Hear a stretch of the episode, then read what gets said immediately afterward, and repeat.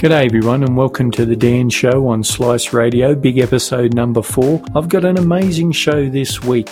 First up, I've got a really nice chat with Clancy Pye, country singer-songwriter. She's going to tell us what she's been up to and what she's going to do. It's really exciting. And then I have a chat with broadcasting legend Maynard.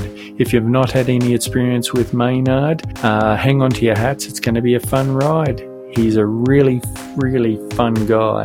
But first up, let's have some new music from Darkside, Lucy Dacus, Erika de Casier, and Baby Queen. And then we'll have a chat with Clancy. Stand by. Let's do it, ladies and gentlemen. Very excited to welcome country star. That's right, that's what I'm calling her. Young star of country, Clancy Pye. Hi, Clancy. G'day, Dan. How are you? I'm really well. Look, I'm just Thank looking through all your stats here. Well, yeah, yeah, that's no problem. Get Lost was a number one iTunes hit. Yeah. And, and Heaven Can Wait was a number one iTunes hit. What was what was that like? Yeah, so um, I hadn't released any of my own music up until last year, and yeah, I went about releasing sort of two singles before I put my EP out. And um, honestly, the whole project really was just about getting music out. I really, um, uh, yeah, just just wanted to to sort of start to share some of my own music, and I didn't really sort of think about how it might be received. It was it more just became a bit of a personal project in the end. Mm. But um, for both of those singles um, to have gotten to number one on the iTunes country chart was really quite humbling, I'd have to say. Um, yeah, I, I, didn't expect that would certainly have the the traction that they um, they did, and I certainly got a lot of support from around the Central West. Um, you know, I've been playing music around this area since I was a kid, and it was just so lovely to see. You know, so many people that have been coming along to gigs since I was a kid, really, you know, still supporting me and and meeting lots of new people since putting the music out as well. It's been nice to um to yeah to actually you know have my music, you know, be able to reach people in other states and other countries and, and receive really nice feedback. So, yeah, it, it's been a very humbling experience, I'd have to say. Well, well done. Congratulations. They're fantastic songs, goes without saying. Otherwise, we wouldn't be chatting. Um, talking about uh, being a kid, do you want to give us the, the little bit of, uh, you know, history about when yeah. you started music and when and all that sort of stuff. I know you've got it rehearsed. um, yeah, so I grew up on a, a farm outside of uh, Oberon, which is a, a, very small country town uh, just outside of Bathurst. I, I, was really fortunate to grow up in a, a, very musical family. Actually, my um, you know, my mum played guitar, so she showed us a few chords when we were kids, and and my dad actually played the drums. When us kids sort of started getting into music, um, you know, naturally we we ended up forming a little country band, and um, our surname's Pye actually. So we started to become known as the Party Pies uh, when we would play at functions or events um, around sort of Oberon and Bathurst area. Um, but yeah, I was probably about six years old um, from memory when I first picked up a guitar, and it really just went from uh, learning enough chords to learn a song. And it's surprising how many songs only need two or three chords um, mm. to uh, yeah to get through them. So we would just learn as many songs as we could, and and once we had enough songs together to you know have a, a set or a couple of sets, that was enough to get out and start performing. So certainly in those early days, it was by no means perfect. Um, but you know, I, I really look back at that time and just think what a uh, how lucky I was to really have just had that bit of a springboard um, as a kid, and and not really a great deal of fear of getting up in front of people and performing probably comes into play a little bit more as you get older when you think about it a little bit more. But I think as a kid, it just was something that we did every weekend, and um, and it was a nice way to kind of bond with my family, and and it just became, you know, the the thing that we would do of a weekend is go out and gig. So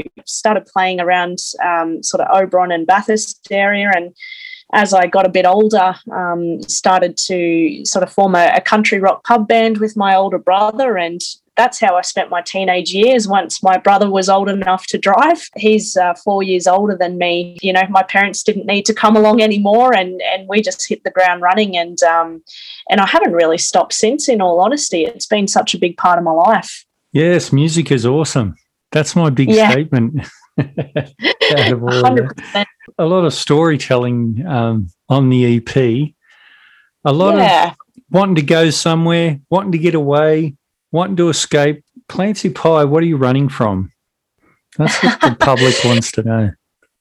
I, I probably um, naturally, you know, gravitate towards um, songs that do have that bit of an uplifting kind of um, message to them. And that probably rings true in a couple of the more upbeat songs on the EP. You know, I think sometimes we can get really bogged down in our day to day life. And for me, I I'm very much a country girl at heart. I I love getting home to visit my family and and once I'm kind of out on the farm and you start to, you know, not have neighbors close by or you lose phone reception, for me that's when I feel most grounded and you know my song get lost i think that one of the lines that i kept coming back to is that sometimes i think in order to find yourself or to be be found it, it helps to get lost sometimes get out of your comfort zone and yeah and and really try and simplify things i think was really the message i was trying to get across uh, in a couple of those songs absolutely but i mean i don't know about the phone reception farm accidents claim many lives every year clancy let's talk about touring. What touring yeah. have you done? What would you like to do? Full band, solo, duo? Yeah, I, I was pretty lucky actually. Around about the time that I finished high school, um, my older brother, who I mentioned before, uh, Mickey Pye, he actually won a competition called Toyota Star Maker back in 2015. And probably leading up to that, he was really starting to sort of um, pave his own bit of a career in, in country music. And as he started to get some spots at festivals uh, in Australia, you know, not only Tamworth and, you know, Gympie and some of the major festivals, but some of the smaller ones as well, I uh, was actually part of his band. So I played guitar and, and would sing backing vocals. Um, so I was really fortunate through those years. I got to play on a lot of festival stages in Australia and um, and started to play alongside some other artists as well. So um, the likes of Chelsea Basham, Kaylee Bell, and and subsequently, you know, led to play um, in front of really big audiences here. So CMC um, Rocks was able to play that a couple of times with some um, some bigger artists, and that really gave me a, a taste of, of what touring is is like and being on those big stages. And it really just sort of lit a bit of a fire in me, I guess, that I just, uh, no matter how big the stage is, I want to be on it. And probably in terms of the most memorable experiences I've had, I was really fortunate to join my brother playing uh, at one of Canada's biggest country music festivals um, a couple of times. We did it in 2012 and 2015, and the, the festival's called Big Valley Jamboree.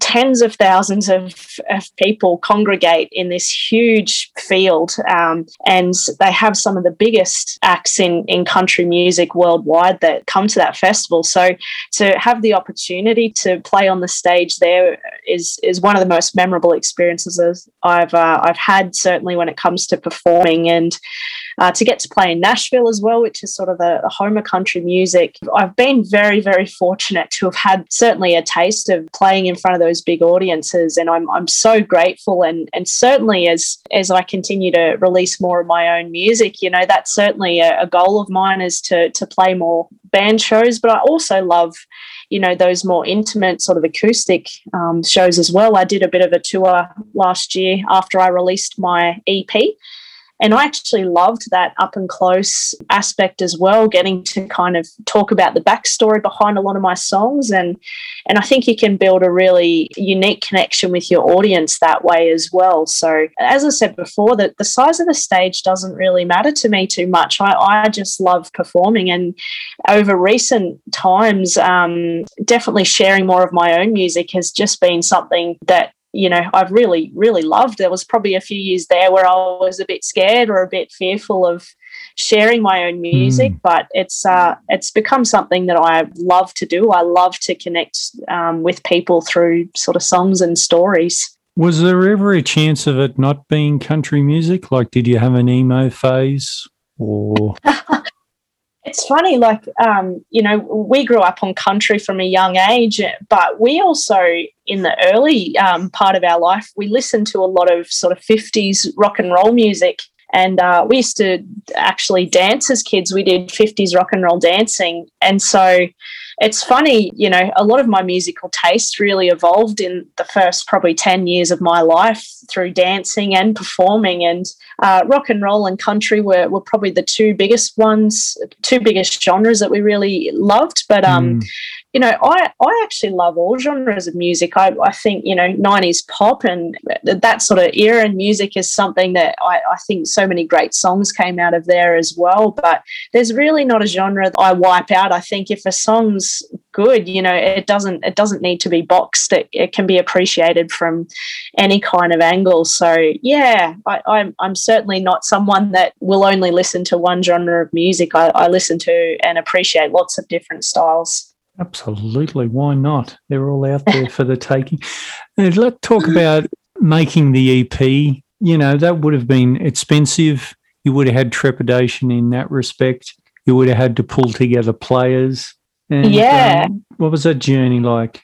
Was it sort of yeah. now, now or never, or did you always thought you'd do more, or yeah, look, it's always something I've wanted to do, releasing my own music. But you, you mentioned, you know, those couple of barriers, the the cost and and just the time in in kind of planning your songs out and and who you want to get to play on it, who you want to produce it. And I think you really need to kind of just force yourself to to take a bit of a step outside of what you're doing. You know, I'd been performing pretty relentlessly for 15 plus years or so. And that probably took away a little bit of the time that I would spend on, on writing. But yeah, the last five years or so, I really have knuckled down on my writing and, and really wanted to um, kind of improve that craft, I suppose.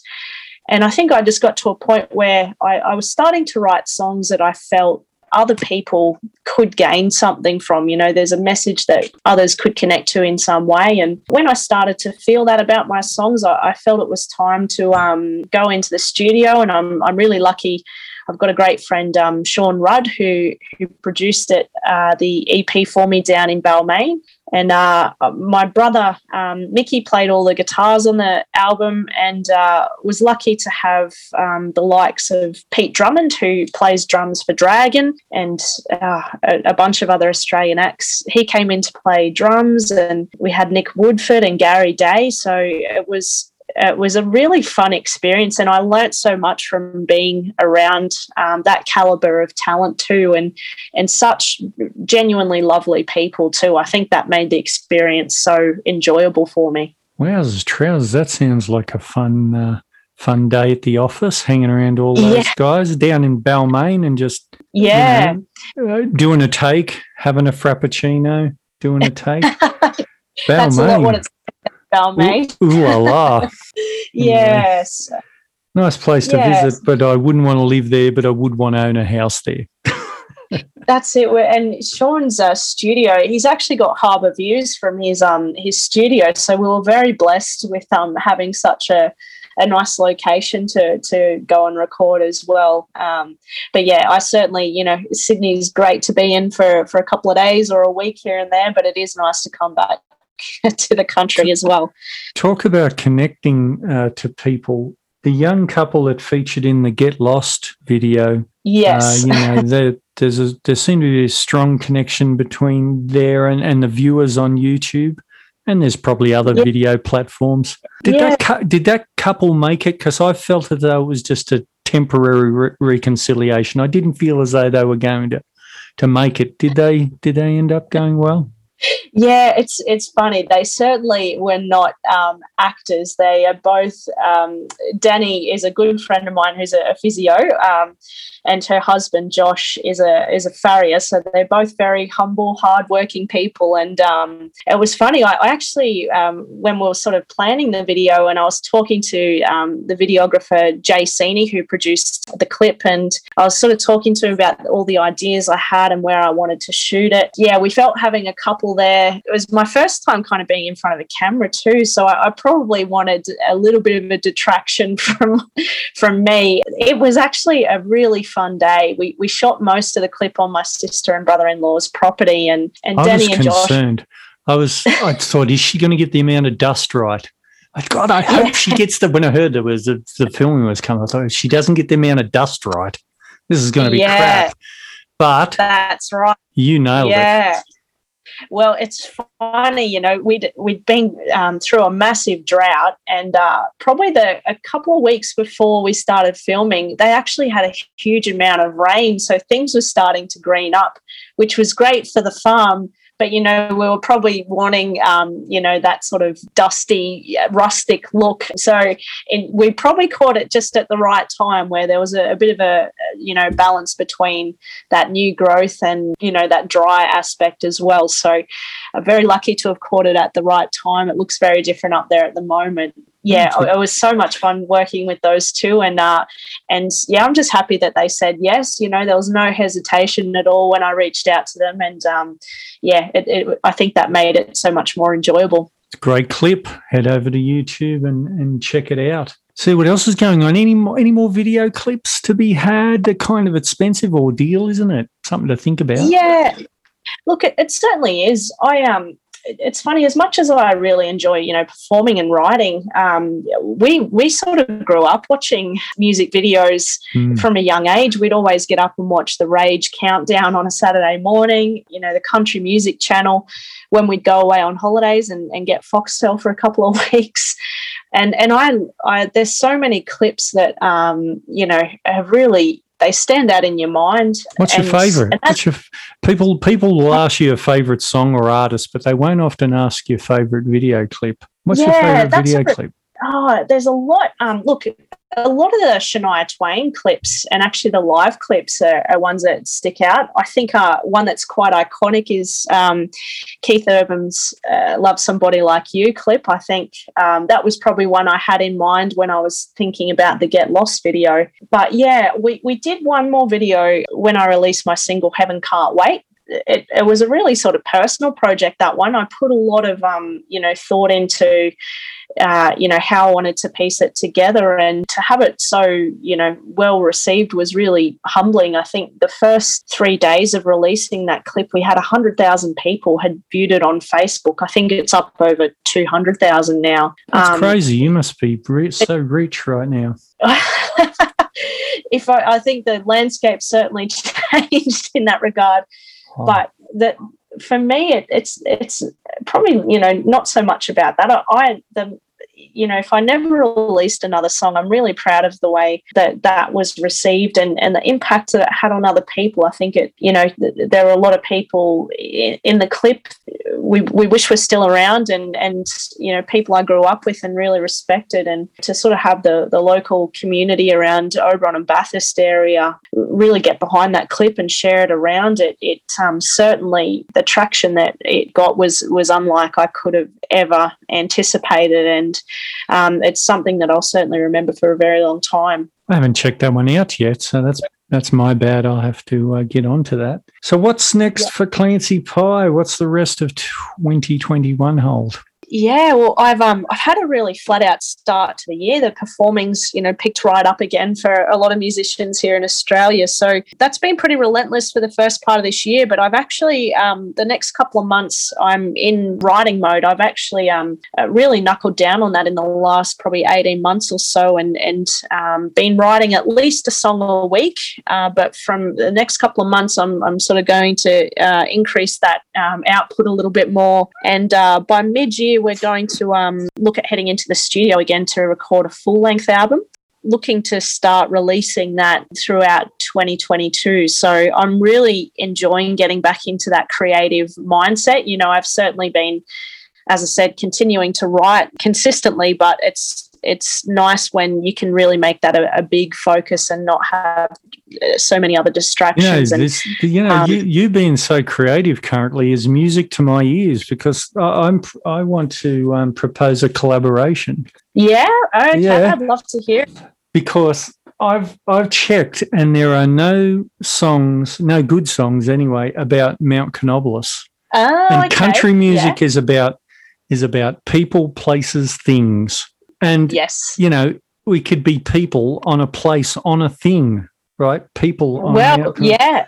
So look, I've, I've, I've jotted this down this afternoon. Let me know what you think. This is just yep. poetry style. I, I, won't sing it because I haven't got the melody yet. That's okay. It's it's Oh Mount Canobolas, you protect all, all of us. That's the rhyme there. What do you Love think it. so far? Is it a strong start? Well, uh, you know, I was a bit worried when I, you know, just thinking Canobolas, not a lot rhymes with that, but I think that's quite a creative start. Yeah, my finest moment in uh, 35 years of songwriting. Oh, Mount Canobolas, you protect all of us. Then something about snow capped in winter, a cool hiking spot in the summer, because I'm thinking, you know, tourist New South Wales or something might yeah. like it. You hear me? So, like, like, cause you know, get some of those bucks, and then that album is paid for. Yeah, well, it's certainly the time for domestic And then tourism at the moment, isn't it? So, Certainly, certainly. And then this verse uh, finishes off with my extinct volcano beauty, but I don't have a rhyme here. But then it's something, please don't erupt on top of us, like re erupt. Because did you, uh, you, Yeah. because you weren't a school girl in Orange, as I was a school boy. And we, I, yes. I went to Canobolas High and we used to look straight across to Canobolas and I wondered, and some, you know, being a dumb kid, I sometimes thought, oh, I wonder if it'll ever erupt again. I was quite concerned there. yeah, well, look, you know, these things can happen, can't they? You know, I mean, not often. song might song What do you think? Have we got a good, we got a germ of a good song there? Look I, I that is the thing about songwriting isn't it you know it's um it's it's all about that idea and and matching it with a, a melody that uh you know sings and connects to people so i think the next step was get a melody for it and uh yeah and see what comes of it I don't have a hat. I don't have a good country hat for the video. That's all- yeah Probably borrow so one. many Anyway, look, I'm I'm skipping several steps. Well, Clancy Pye, we should let you go and get back to songwriting.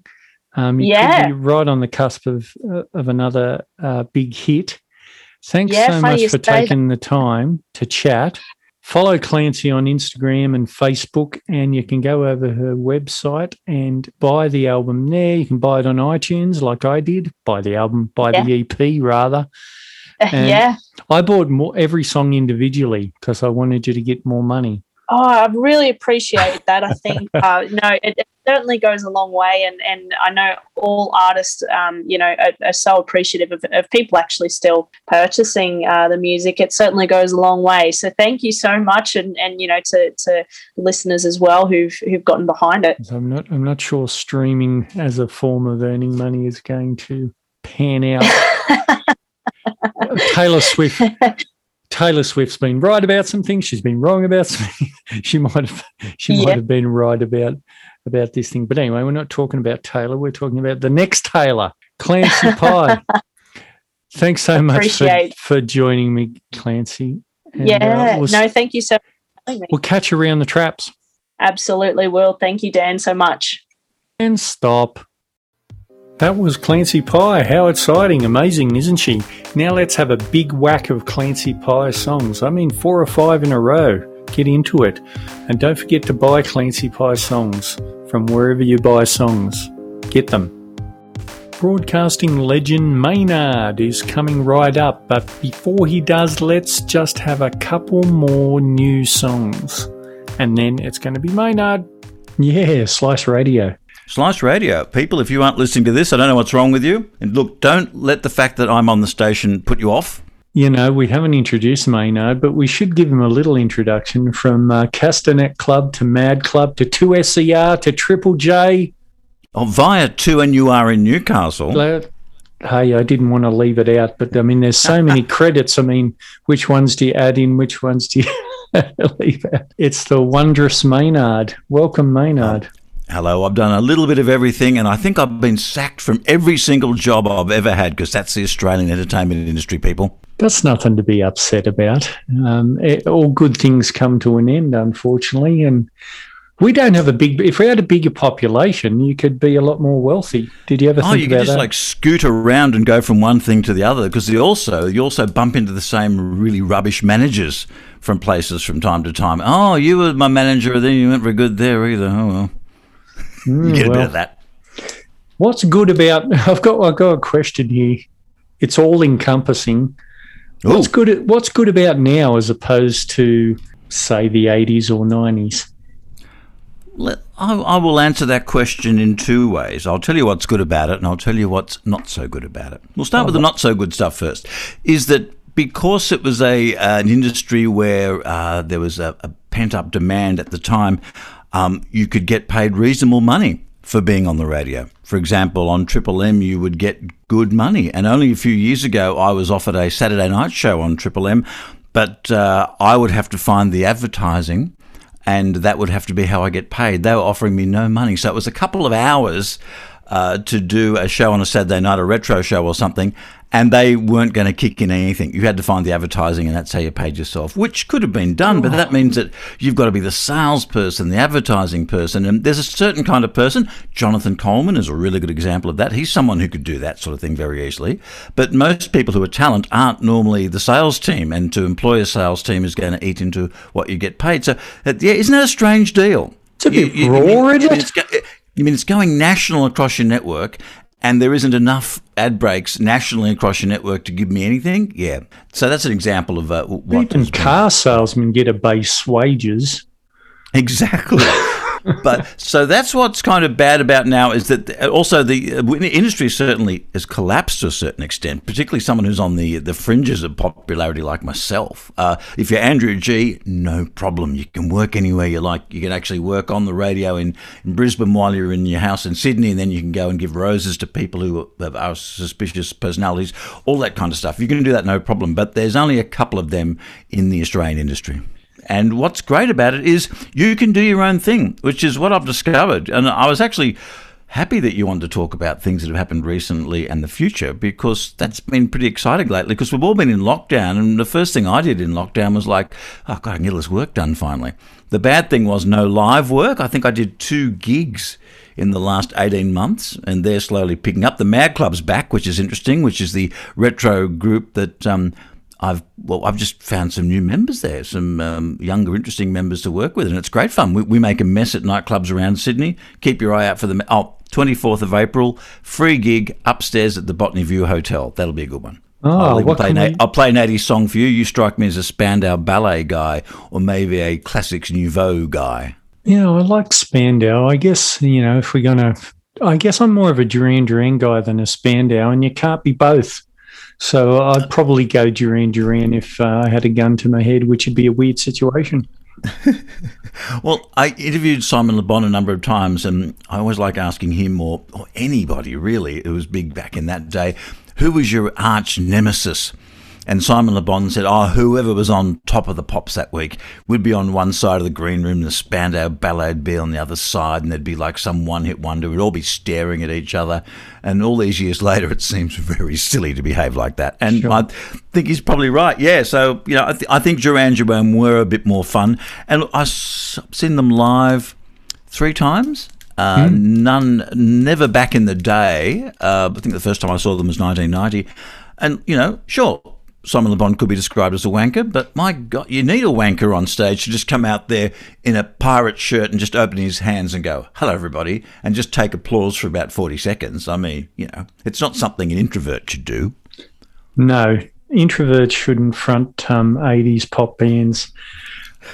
But, yeah, like I said, I got stuck into live streaming when I was in lockdown, and I thought, well, I'll do Mad Club, but one man Mad Club. So initially, I just got myself the OBS software and went live for half an hour, um, I think once a week for a couple of months there. Mm. They're all up on at maynard.com.au, the first one. And basically, I just danced like an idiot around in front of the camera, um, maybe play a clip or something, play some of my old stuff there, and hold up signs and, and basically dress my own lounge room at Maynard International Studios like a, a, a nightclub like I would have a nightclub, and it's just really silly. And I picked up a lot of Patreons from that and had a lot of fun. And then I introduced a quiz, which was originally just called Maynard's Mastermind, but now we've come up with a better name, which is the We Don't Care quiz. Hmm. Because whenever anyone complained, that's what we said. It's like, um, yep, um, what, you don't like the questions? Well, we don't care. Don't like the answers? We really don't care. So that's how we, we came by that. It's super and fun. I, Oh, look, the the uh, the main popularity of that show can be uh, put down to the fact that I have a three second clip of a uh, monkey watching washing a Siamese cat in a tub. yeah, it works. As soon as you see it, you go, "My God, that's the most interesting thing I've ever seen." If commercial television ever gets onto that, that'll be all they play from six to six thirty. Is that loop of that three second because people will watch it. Free to air, they've got plenty of time to fill. Man, um, yeah. I mean, I mean, you know, they, they consider the edgy thing the project now, but um, I, I, I can't watch most of the stuff. Got to say, I, I, I, I've got a television behind me. I'm looking at it, and it's dark, and that's the way it normally is. Occasionally, I'll turn it on and watch something like hmm. uh, a DVD of Ann-Margret's The Swinger, a great 1966 movie. I recommend that highly. Yep. Um, but I, I don't I don't go. Oh, I've really got to watch Q and A to watch the same argument they were having last week, except with different people and a slightly different topic. Yeah, that gets a bit annoying, isn't it? Can I go back in before we go way into the oh, so, future? Sorry, I'm just I'm wondering all about the place. No, that's all right. So am I. I'm going to wander back to something I don't know much about. Is Sunday afternoon fever. Ah, well, that was uh, that was a show uh, after I uh, got moved off the breakfast show. I did that for two years on Triple J. Um, might have the years wrong. I think it was ninety four and ninety five, and it was a Sunday afternoon between three and six, or might have been two and six. But uh, probably the best documented I've actually done of everything there because that was the age of the DAT tape. Mm. So hmm. I'd put a DAT plate tape on long play, and I'd record the whole uh, three or four hours of the show. And occasion, there's actually a couple of them actually up on maynard.com.au. Uh, and you just got to just edit them a bit. And I've kept the music in and everything. And it's a great time capsule of a time at Triple J where it was changing because the playlist had come in, and you can really notice a difference if you have a listen to the music that's in the Sunday Afternoon Fever Melbourne Comedy Special I think in 93, and then have a look at the one in 90, listen to 94, you'll notice a distinct change in the music. Um, mm. In 94, you've got uh, Jimmy Barnes turning uh, Jimmy Barnes turning up, us celebrating the Jimmy Barnes album, which is nothing wrong with that, but that wouldn't have been something you would have done even a few years earlier. Um, it was a time when Triple J was getting a little mm. bit more into bed with the musical uh, hierarchy of Australia. Yeah, I remember like Coldplay came storming into Triple J, and we were all very, very impressed with their first album. I thought these guys are okay. I don't know. Then for the next album, they were just wiped off Triple J totally. Just they're not Triple J anymore. But well, probably probably because they got picked up probably by you know your Today FMs and your your Triple M networks. They got picked up like that. And look, you know, I, I liked Coldplay's earlier work when they were U2. yeah, it's very close, isn't it? U2 was also played on is. Triple J a lot. Back in the day, I only joined the Triple J listening fraternity in 93 when I think we got our local transmitter because there was a big push in the early 90s for uh, Triple J to go uh, Australia wide. And uh, oh, there certainly and was. And we got our transmitter, in, yeah. You won't see that anymore because they'll go, oh, you don't need that. You can just get it through the internet, which is, is true.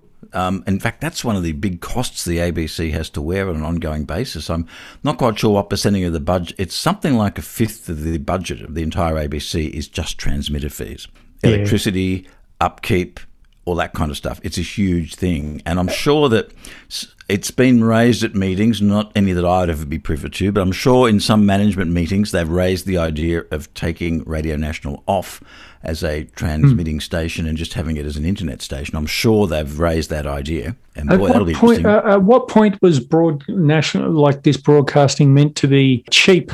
Like, uh, you know, where was this crossover I point? Think, I think some people had the idea because phones get better and they're relatively cheaper compared to what they can do, and computers do the same thing, that they think the same thing can happen with transmission. And that is up to a certain point true, but there's some costs you just can't get away with with transmission. Mm. Uh, they they need to be up. They need to be replaced. They need to be maintained. They're in remote areas that people have to get to.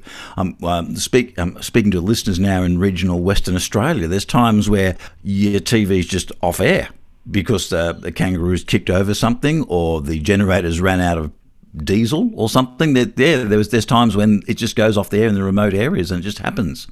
So yeah, it is fragile. You've got to keep it up, KP. Technical difficulties down to a rambunctious bandicoot. And uh, um, possibly, yep, that could be possibly indeed. But Sunday Afternoon Fever was uh, a great show. I really enjoyed doing it. Um, it was uh, of the time, but I really like listening to the music I was playing because there was songs on Triple J's playlist that only Triple J were playing at the time and no one ever picked up. I, I really wish I could think what they were. There's just so many little little ones, and you'd be listening to it, and I keep the music in, and then and it's all in great quality too because it's on the DAT tape, and you go, oh, that song, I haven't I haven't heard Us Three for a while. I haven't heard Cantaloop for a while. Hmm. I haven't heard um, uh, album tracks off the. Uh, bouncing off the satellite albums from the B 52s for a while, things like that. And I had a bit of leeway with that show because it was a bit specialty, but they certainly were coming down with like you know you have to play the playlist. So um, I got I got the boot out of Triple J at the end of that uh,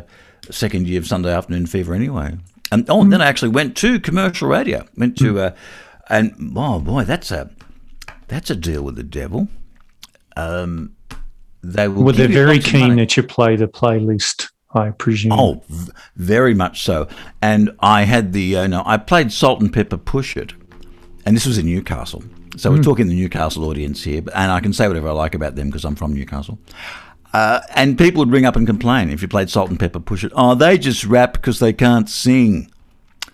Well, well, that's a cogent argument, isn't it? Yeah. So um, you get that kind of thing. Um, but I did bring. I remember bringing uh, Beck's Loser into the station, and people were ringing up complaining when I played it for the first couple of days. Then, of course, it went to number one, and they went, "Oh, well, really love this song." Yeah. So yeah, um, Newcastle, a place where difference is not celebrated. So, what makes a great song? Now, obviously, you've got a good ear. I reckon I've got a good ear. Look, I'm I'm good for pop. I'm pretty bad when it comes to uh, prog rock. Uh, look, I'm, ac- I'm actually in the Maynard International Studios uh, lounge room at the moment. I'm surrounded by my CD collection, which for the first time in m- more than a decade is actually divided up into a section where you can actually find things. And in the next room, I've got the uh, vinyl in there as well. That's roughly uh, where it should be. But unfortunately, there's so much stuff on the floor that walking across to where the uh, records are is a bit tricky because you might step on something that you, you're trying not to break. That's all right. Let's take something like the Uncanny X Men's 50 Years, uh, which shocked me at the time. I didn't expect them to come out with a ballad. Uh, Well- I warmed to it.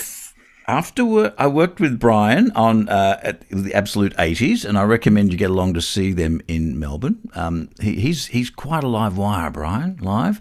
And I asked him about it. I said, Look, I, I, you guys were pretty wild and everything, and then you came out with this ballad. And as he said, yeah, the last thing I expected was to still be singing that song in 50 years. It was supposed to be ironic, kind of, you know, yeah. Um, so, yes, he's, he's proud of it as a song, but I think for him, he even thinks it's unusual. Where we've been 50 years? Rooty Hill RSL. Rooty Hill RSL. That's one of the places. Oh, look, and that's well, that's the circuit they play when they when they come up here because those are the places that the audience can go to, and also those places still have good stages. yeah. Um, well, look, pubs I'm, got- I'm not joking. It's, stuff. it's a good venue. Yeah. Oh, and of course, uh, I recommend the Rooty Hill RSL band doing Tower of Strength with that, uh, and it's uncredited. But if you go to YouTube and look up the GTK film clip for Tower of Strength by the Rooty Hill RSL Club Band, you'll see the lead singer is none other than Denis Walter. Oh, Denis Walter. And there's I a lot mean, of other Australian legends in that band, apparently, I'm told. Yes. mum melting. Uh, no mum can can uh, stay in one piece when uh, Den- Denis uh, starts to warble. The power of Walter.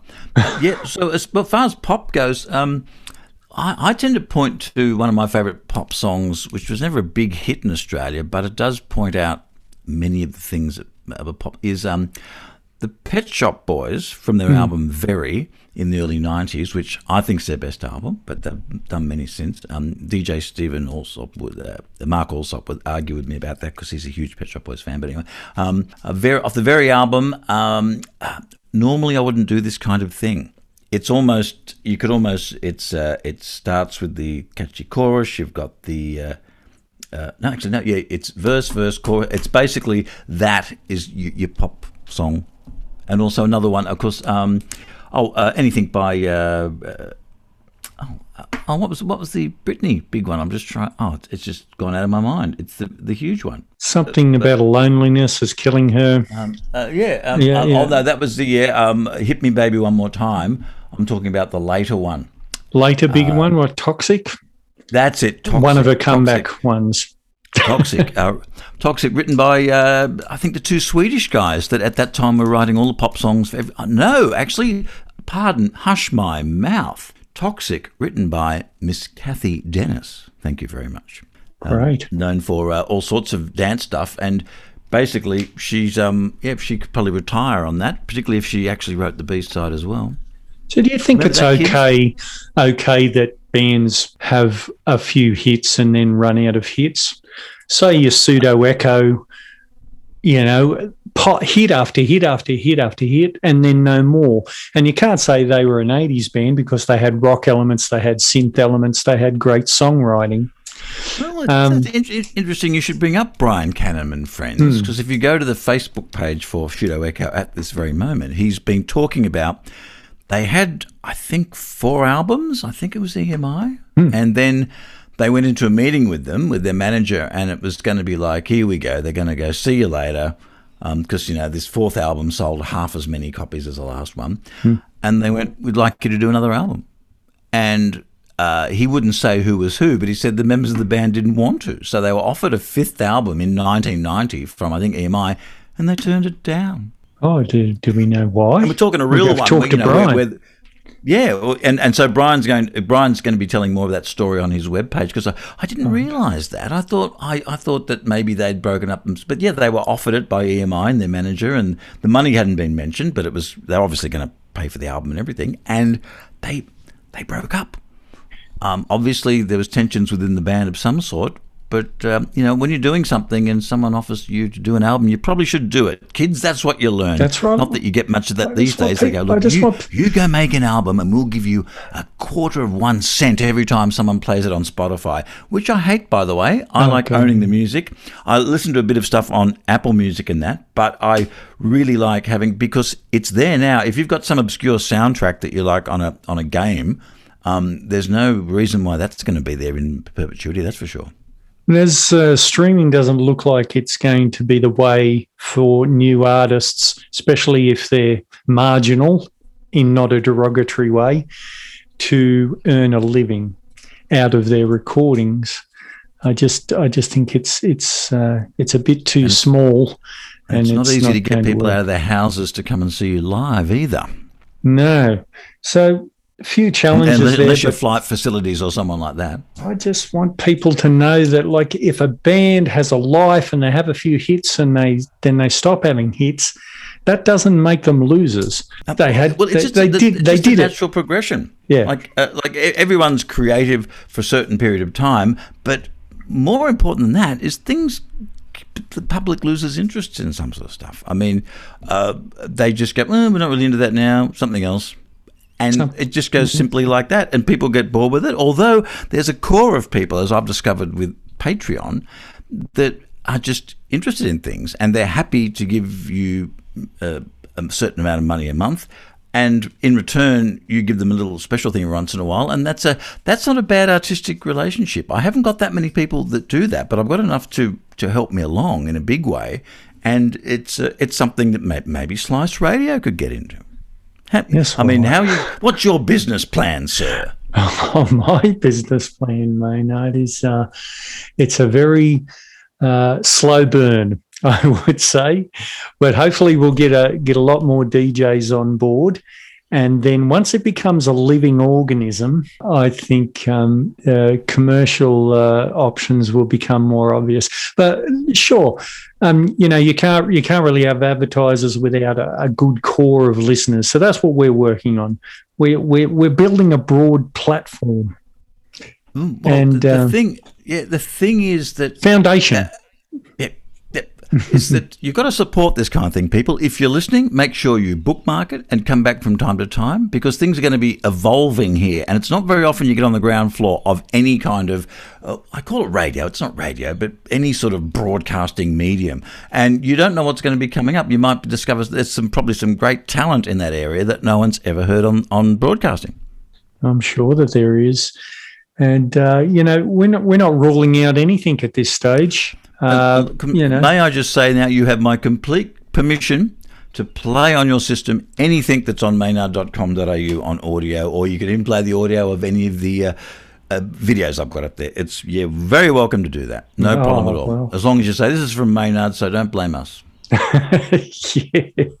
a disclaimer and a credit in the same. Look, look, here's the question: What was the which no one got on my quiz on uh, over Easter when I ran it? yeah. What was the second single off the Pixies album Doolittle? Second single. It wasn't. Uh, oh gosh, I don't know their albums very well, but I'll just guess uh, "Gouge Away." No, the first one was "Monkey Gone to Heaven" off this Doolittle album, Hmm. and the second one was "Here Comes Your Man." Here comes your man, the biggie. and no one no one got it and i, I was actually showing uh, it was a visual cue i was showing the cover with the dog on it and uh, with, with it blanked out and no one got it i was i thought what Great film clip. Have, do you remember it? yep yep yep Yep, uh, look, yeah. yeah, I was just, I was just gobsmacked that people didn't quite get it. But anyway, but then that's just when I, that's when I got barred by Facebook because I accidentally played a great bit of Italian variety television. It, it's on the clip. Have a look. From um, I'm a bit obsessed with Heather Parisi, and after you see her performing on Italian television in the 70s and 80s, you will as well. She was a, a, a, classically trained dancer who would do the outrageous thing on these Italian variety shows. And in this particular clip, she um, uh, she was brought in in a suitcase. And someone just opened the suitcase and she popped out and, and immediately started to do vertical splits and then dropping to the floor. And you're watching it going, Ow, how do you do that? Great dancer, uh, very, very Italian. And of course, the show was called Fantastico. Fantastic. Oh, can I ask you oh. just like a quick question? And there's only one correct well, that's answer. what I'm here for. Metal Mickey or Danger Mouse? Oh, my goodness. Both hosted by James Valentine on his afternoon show, hmm. and then Michael Tunn as well. Um, I would say, oh, gee, that's a hard. I'd have to go with Danger Mouse, although I enjoyed the live action of Metal Mickey and the fact the opening shot of it is a is a block of flats. in this normal so yeah I'd go with Danger Mouse I'd probably yeah, go with sure. Danger Mouse but if uh, but I think all of them are beaten by um, Sir Arthur and the Knights of the Round Table the 70s Australian cartoon that had um, uh, oh. John Meillon John Meillon and a whole bunch of other people. I think it might have even. It sounds like it had Barry Crocker doing voices for it too. It's um yeah, or maybe HR Pufnstuf. I thought was pretty cool, even though they didn't have a last episode. We lost Barry, so didn't we? No, I'm very glad to tell you that Barry oh. Crocker is still. He's in his 80s and still alive. Oh, geez, I would have had him in his early 90s. Okay, well that's great. It doesn't. That's fantastic. Well, that's that's another great thing to come out of this uh, chat. Barry's oh, still with Barry, us. and and he has his own YouTube channel now. Whether he's doing it himself or got other people to do it, so he's on he's on Twitter. He's got his own YouTube channel, and I it's not actually on his channel, but I found it, and it's a 1969. It's black and white, and it's English, so it's before they went to colour in England. Of Barry Crocker performing at the Talk of the Town with the Dancers, the Pans People, which used oh, to be oh, on top wow. of the Pops. Sexy. And he's Oh, and, and they would skip. They were skipping rope or something on stage, and it's just so incredibly sixties. And there's also on Barry Crocker's uh, YouTube channel. It's a charity he was doing at um, in Adelaide, I think it was.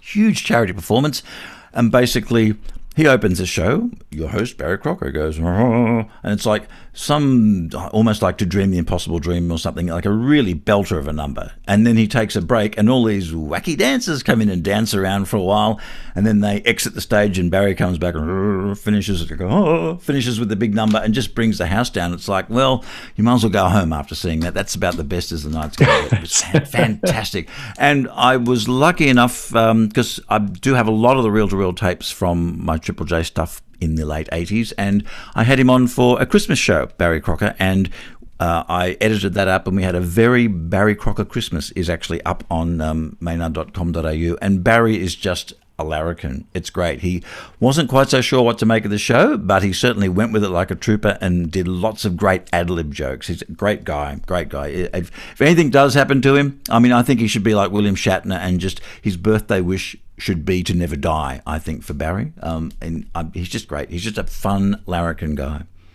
I mean, who, who do you? I mean, look. So, so look. Let's Mag, Hmm. Maggie Tabberer. I was only looking today. Mag the Maggie Tabberer 1969 Morris Hillman because they were talking about oh the Carla Zampatti 1985 Ford Laser, which is kind of stylish. And then someone pointed out, well, what about the 1969 Morris Hillman? Maggie Tabberer, and she uh, had um, she probably hadn't thought too much about what you should have in car interior, but I think I like what she did.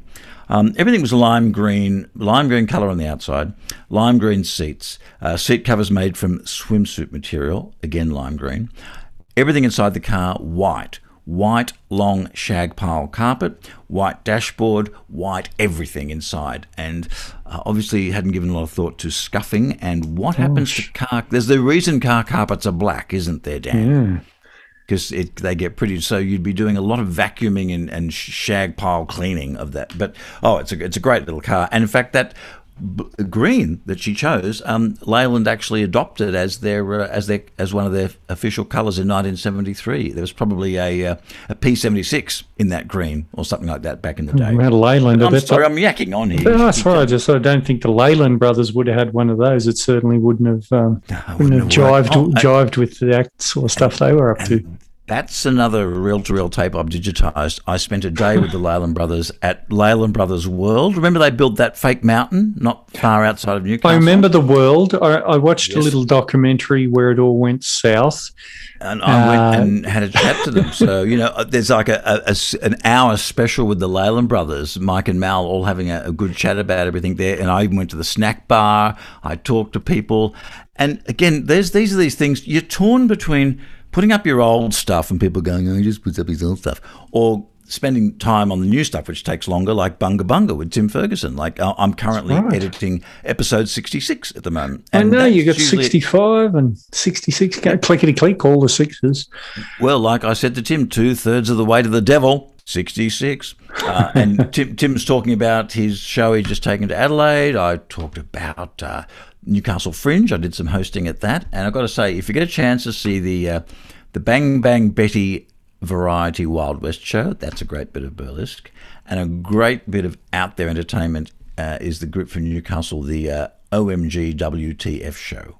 Both of those shows well worth a look. Now, I was lucky enough to host that, and between the cast of that, there was like 25 people backstage at Lizotte's in Newcastle. So I didn't actually see a lot because I couldn't get anywhere near the stage, but it sounded pretty good, and it's a it's a great show. And and and Betty's one of these people where she's just got the cowboy outfit on and a g-string, and uh, she can just wander around the foyer as if uh, it's her own house. So yeah, a quite Gosh. a fun bur- a burlesque performer. Yep, she certainly is is empowering. That's for sure. Sounds sorry, I've- I've- fantastic. I've You've been I've drifted super busy. I well, I- well, uh, no, it's it's all just come back in the last month. Like we've done uh, a Mad Club gig at the Mosh Pit. Oh, we had um, we had a, a couple, like we were charging ten bucks at the door because they don't pay you to play the Mosh Pit. You've got to get someone on the door, and it's only got a capacity of, I think, fifty people, uh, and. Uh, we put put someone and uh, and there were people there were goths coming in and uh, they were, uh, one guy had suicidal tendencies t-shirt pants and shoes they all had that logo on there. Um, and I thought, wow, is he really going to have a good time? And yes, he he was smiling when I played um, Can't Smile Without You, Barry Manilow, at the end. He had his phone in the air, waving it back and forth. So he was getting the irony, which is good because goths don't always get that, or they pretend they don't.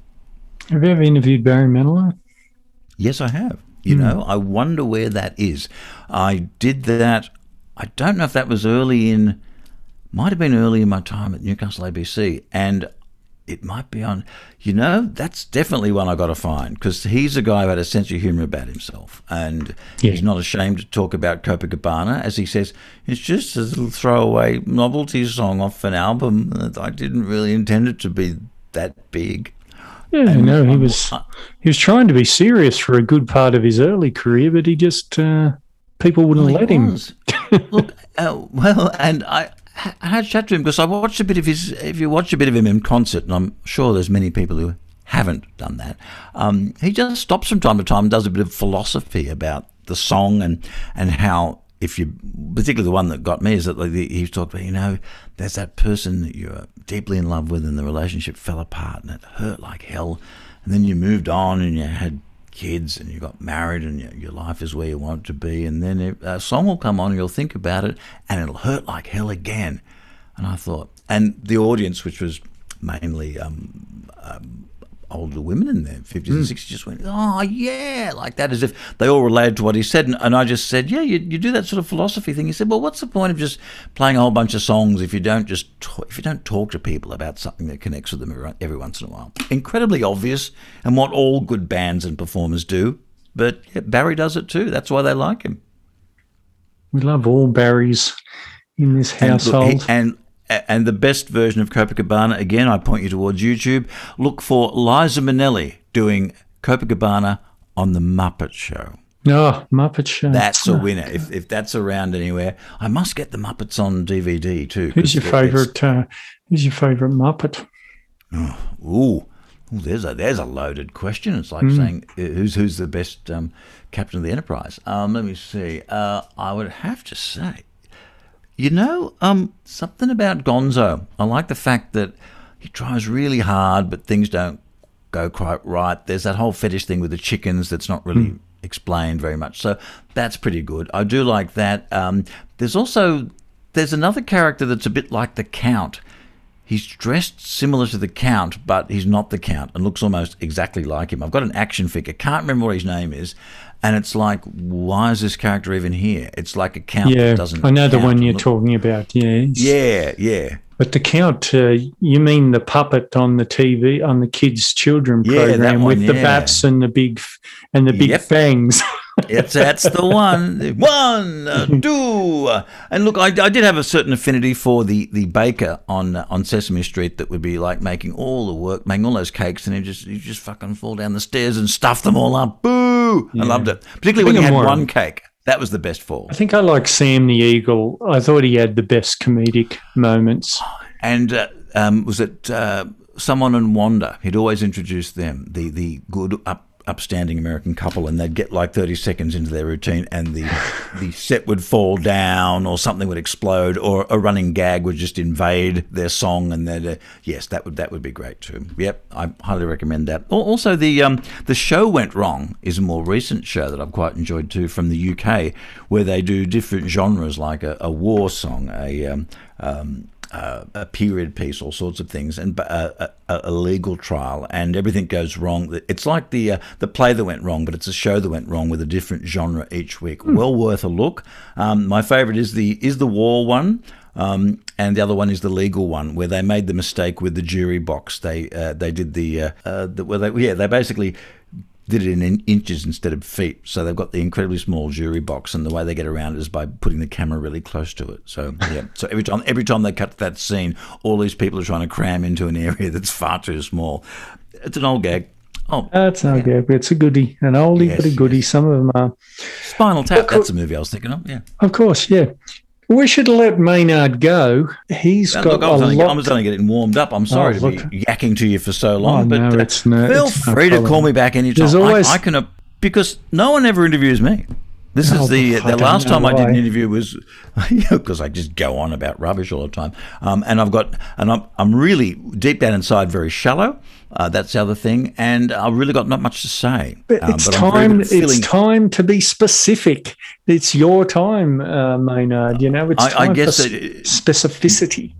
Oh, that's true. Uh, the last time I got interviews was by my friend Jay Katz, who's got a who who does everything through Patreon. He's taking the hard path. He's he gives nothing away. Like to see what he's interviewing or showing or screening, you have to be a Patreon. But one of the things he does is uh, once a week they'll screen a movie and as a Patreon, you can watch the movie, and, and, and it's a bit like uh, Science Theatre 3000, and, and his wife and him sit there and, and, heckle the movie as it goes through. That's that's that's a great thing he does, and nice. I'd like to do that kind of thing, but you can't do that and get away with the copyright. No, you've got to uh, be careful because uh, they're listening. Walls have ears. They're running the reason. algorithm through your, through your waveform. That's what they're doing. Yeah. Well, uh, make, and, uh, makes. I, uh, makes it tri- tricky. Well, uh, one more question before you go. It's a toughie. Banana Man or Roger Ramjet? Oh, oh. now again, I like the low rent appeal, the low rent British goodies voiced appeal of Banana Man, but gotta go Roger Ramjet. Yeah, it's funnier, uh, isn't it? It uh, well, yes, it's more American, hmm. but it's I've, I've gone through a lot of the episodes. Again, that's something I really want to get on DVD. Uh, one that is great, and you should play an episode of if you can get a hold of it here on Slice Radio, is Chicken Man. Which Chicken Man, uh, Roger Ramjet owes a fair bit to Chicken Man. And Roger Ramjet works as an audio only. Um, Yes. And my favorite, epi- epi- favorite episode, Hmm, the one where there was a hole, uh, the solenoid robots made a hole in the world, so there was a sound that was annoying everybody, and no one could get. Um, or the very first one wasn't bad, but it's um, uh, Doctor. Uh, I think it was Doctor Doctor Watt. He's going, Doctor What? No, Doctor No. Yes, what? Yeah, it was one of those gags, and uh, and that was the first one. And uh, even in the first episode, uh, General Brassbottom um, has has a problem with putting up with uh, Roger Ramjet. But there is one, another one which is a great episode where. The first line is, as this episode starts, uh, we find uh, Roger Ramjet in a bit of a tizzy and and he's got his bum poking out of the fridge, and he's like he's got his head all the way in the fridge, and the go, what, what's going on? Uh, I'm I'm just looking for my. He's looking for something. It's, he's basically having a nervous breakdown during the entire episode, and they kind of put him to bed and sedate him, and go off and and solve uh, the problems on their own, which could get me into Batman. But I believe you've got a you've got a life to uh, you've got you've got Well, no, it's all right. freedom. No, look, I was just wondering: is it was it American or was it faux American? Oh, it was definitely American. Was if it? You Okay, listened, If yeah, if uh, one of the uh, other great internet stations other than Slice Radio, and now was it Slice Radio or was it just. Slice, Slice, radio. Well, look at Yeah. well, we just call it Slice for short around here. You're now one of the family. Oh well, I'm proud to be one of the family. If there's a T-shirt, I will wear it. Um, uh, one of the other stations I love is Audio Noir. There's a few stations that do what they do, but Audio Noir is just old school live radio plays of crime detective thrillers from the 30s through to the 60s.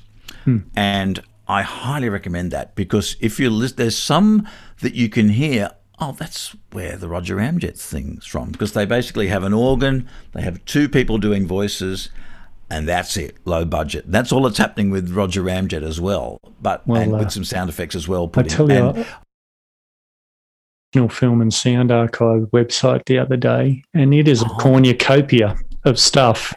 Have they got stuff from the, the Crawford people in Melbourne, who of course later went on It's to do so much, but- stuff? Because they used to do plays there all the time, and all that would be there somewhere. They're not. And- they're and not. They're you can not find very keen to there, give it away. They're. Uh, Oh, you it's can- kind of expensive. Oh, you can only look at the listing; you can't actually. yeah, yeah, you can't take. You can listen to some stuff.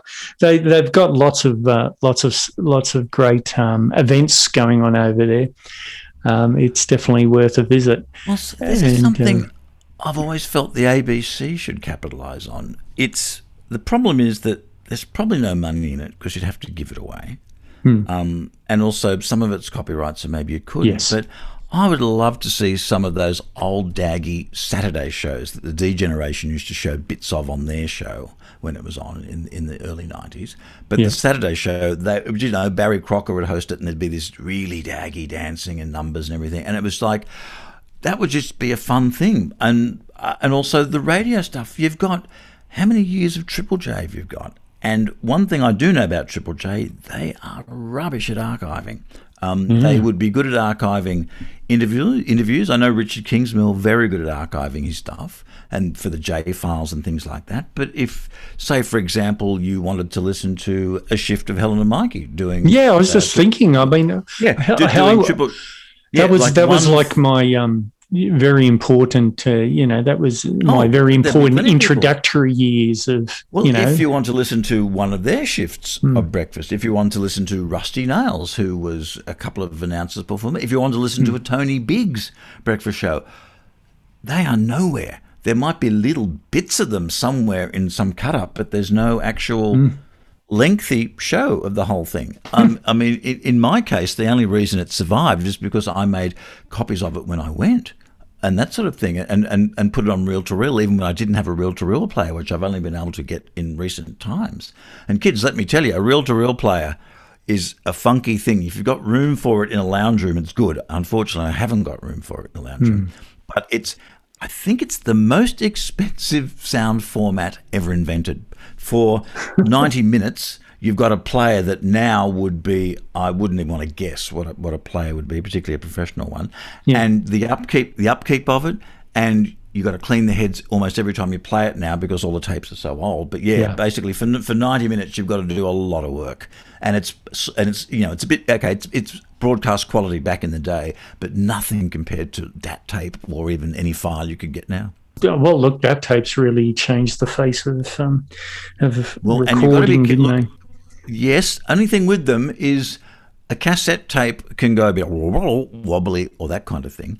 Because a DAT tape is recording your zeros and a ones, if anything happens on that tape, that will just be gone. Like so, it'll either play or it won't. You won't get anything muffled or anything. So, and I've I've actually pulled one apart and edited it together to do. And that, that if you've got a spare day, try that one, folks. Oh, it's goodness, like that sounds like a fun time.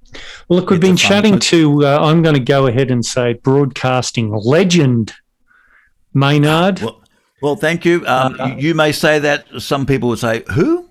That guy? Who, who's that guy there? Uh, look, maynard.com.au uh, is the place to go for it. Yeah. If you feel like uh, becoming a Patreon for as little as one or, or even $2 a month, go nuts. Um, that's at uh, patreon.com slash Maynard. And I've also got a YouTube channel, which is uh, Maynard, Maynard Comau with all dot, that's there. If you want to uh, see me on Twitter, I'm there, Maynard Comau with the dots taken out. And uh, I'm on Facebook, Maynard there, or the Mag Club there. And, you know, come say hello. Say, I heard you on Slice Radio. And I go, well, bugger me, I'll say. Thank you, Maynard. Thank you, and, and look, long may you, uh, uh, God bless Slice Radio and all who sail in him and her. Thank you, sir. Big, big, big thanks goes out to my guest for this week, Clancy Pye, singer songwriter extraordinaire and broadcasting legend Maynard. I'll be back next week with similar sort of stuff, great guests and great new music. If you want to head over to sliceradio.com.au and you're an Android user, you can download our Android app. So that'd be a great thing, right? And hold on to your hats the iOS or Apple app is not too far away. So I'll catch you next time on The Dan Show on Slice Radio. Thanks for listening. Stay safe.